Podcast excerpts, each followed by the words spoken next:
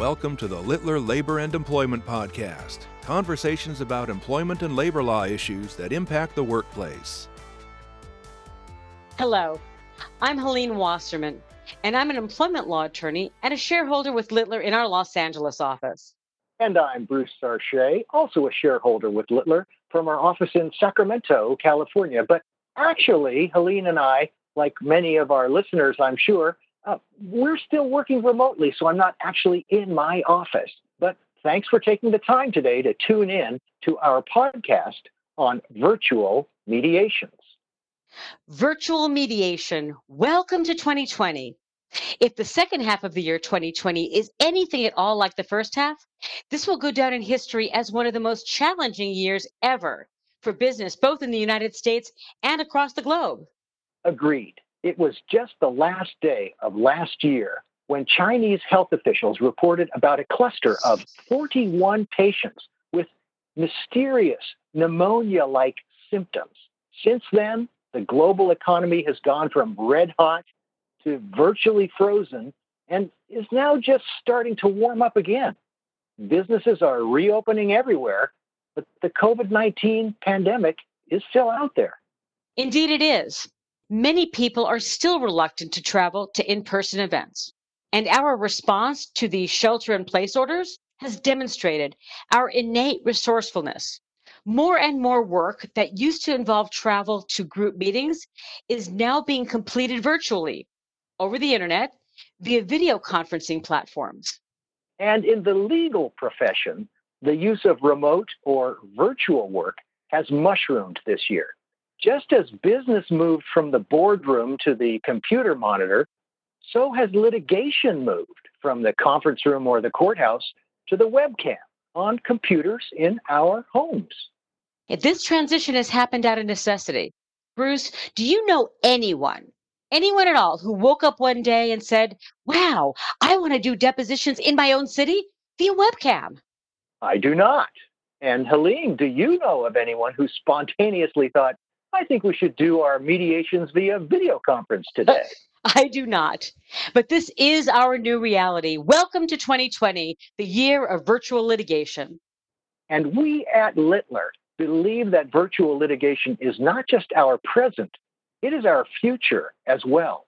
Attorneys in all practice areas, not just labor and employment law attorneys like Helene and myself, but all attorneys will need to adapt to appearing in court taking depositions, and attending mediations remotely. Virtual litigation is not going away. This, my friends, is our new reality. So, today, we'd like to focus in our podcast on just one part of this new reality virtual mediations. Over the past 90 days, attorneys in our firm have conducted literally hundreds of mediations, depositions, arbitrations, court hearings, even a trial remotely. We are building a brand new database of experiences, both positive and negative, and we'd like to share with you what we've learned. We've organized our podcast into three key observations, and we will then provide five practical suggestions. So let's dig in. Observation number one virtual mediation, just by its very structure, goes against a closely held belief of many who are experienced in the mediation process. And that is that the only way you really get a matter resolved is by keeping the parties cooped up in their respective rooms until someone is sufficiently worn down to pay more than they want or accept less than they want. Which we all know is the definition of a successful mediation, right?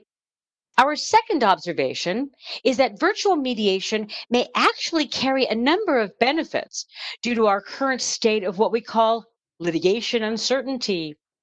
We have litigation uncertainty as to when a summary judgment motion may be heard. While some courts are reopening, they still have a backlog to work through. And we have litigation uncertainty about how settlements will be funded by defendants we know that businesses are struggling and, and things may get worse. Plaintiffs may be more willing to settle for one in the hand rather than waiting for two in the bush. They may be out of work themselves and may need money today to make it through to tomorrow. And we also have litigation uncertainty about the future in general. Defendants may be more willing to settle now due to the complex realities connected with just getting along in the middle of what still is a pandemic.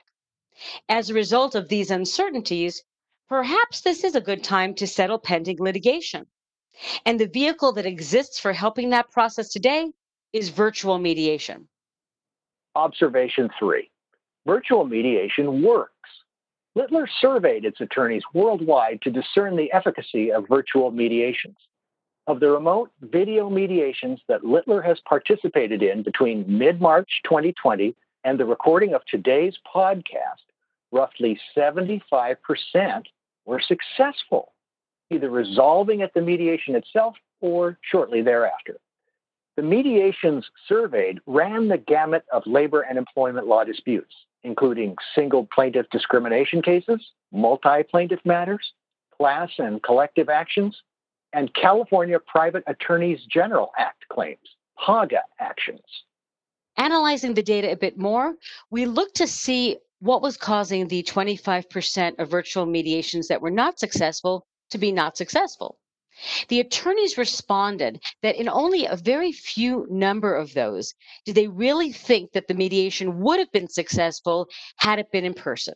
Most of the unsuccessful mediations were cases in which the cases probably would not have settled anyway. There were cases where the plaintiff may have made an unreasonable demand, the defendant may not have brought sufficient authority, or there was some other reason why the cases did not resolve at mediation, having absolutely nothing to do with the virtual mediation platform.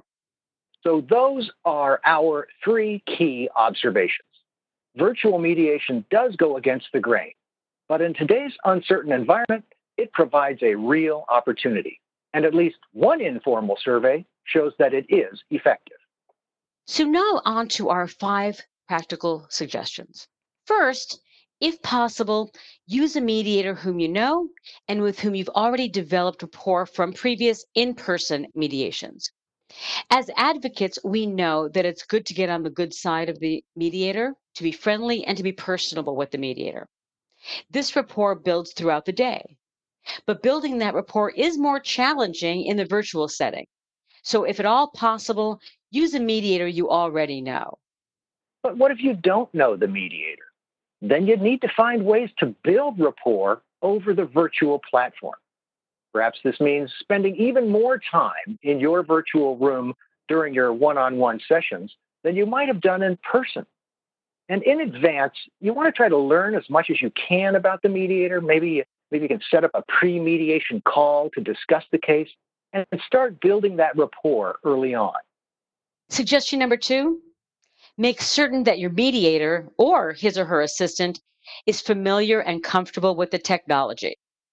Conducting mediations via video remotely is new to mediators too. They are the ones who'll be responsible for moving between the virtual breakout rooms, separating the parties remotely, and making sure that everyone involved is comfortable with the technology. You might even consider scheduling a test run with the mediator and your client so that everyone becomes more comfortable with the process. That's a good one, Bruce. Suggestion three check your own technology. How is your internet connection? And here's a new term we've never used before telephone redundancy. Do you have telephone redundancy? In other words, do you have a backup audio connection? Have you practiced with the platform before? Take an appropriate amount of time to make sure that you are familiar with the technology that you will be using. If needed, get help in advance from colleagues who are already expert in using the platform. Our fourth suggestion is to submit your best possible mediation brief in advance. The more groundwork you can lay with the mediator beforehand, which includes providing the facts and all of your arguments, the more smoothly the process will go. Consider sharing a version of your brief with opposing counsel, even if that might not be your typical practice. Again, the goal of sharing mediation briefs is not to disadvantage the case, rather, to take whatever steps possible to work toward resolution. Bruce, can I push back a little bit on that? What's new there? Wouldn't that be good advice for all in person mediations as well? Well, that's a fair fair observation, probably so, but maybe it's that virtual mediation just sort of heightens the stakes here You need to be well prepared for an in person mediation, that's true. But I would submit that you need to be even more polished and prepared in the virtual world.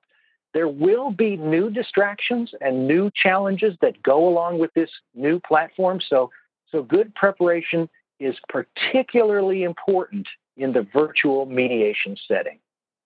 Our fifth and final suggestion may seem obvious, but you should always confirm that the other litigant is actually participating.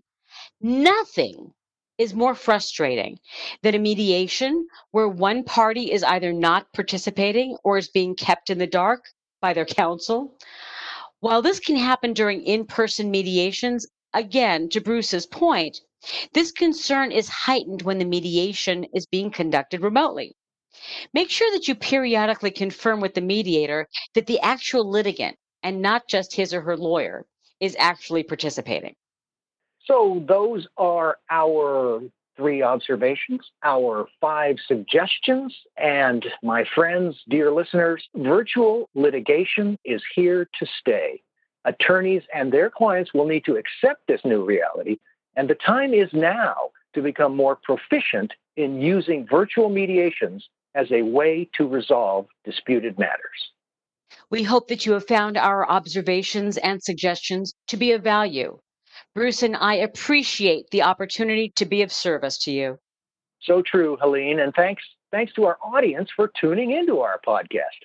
We are so glad you spent this time with us and, and hope you stay tuned at littler.com for the latest information on employment and labor law and our brave new world of virtual litigation.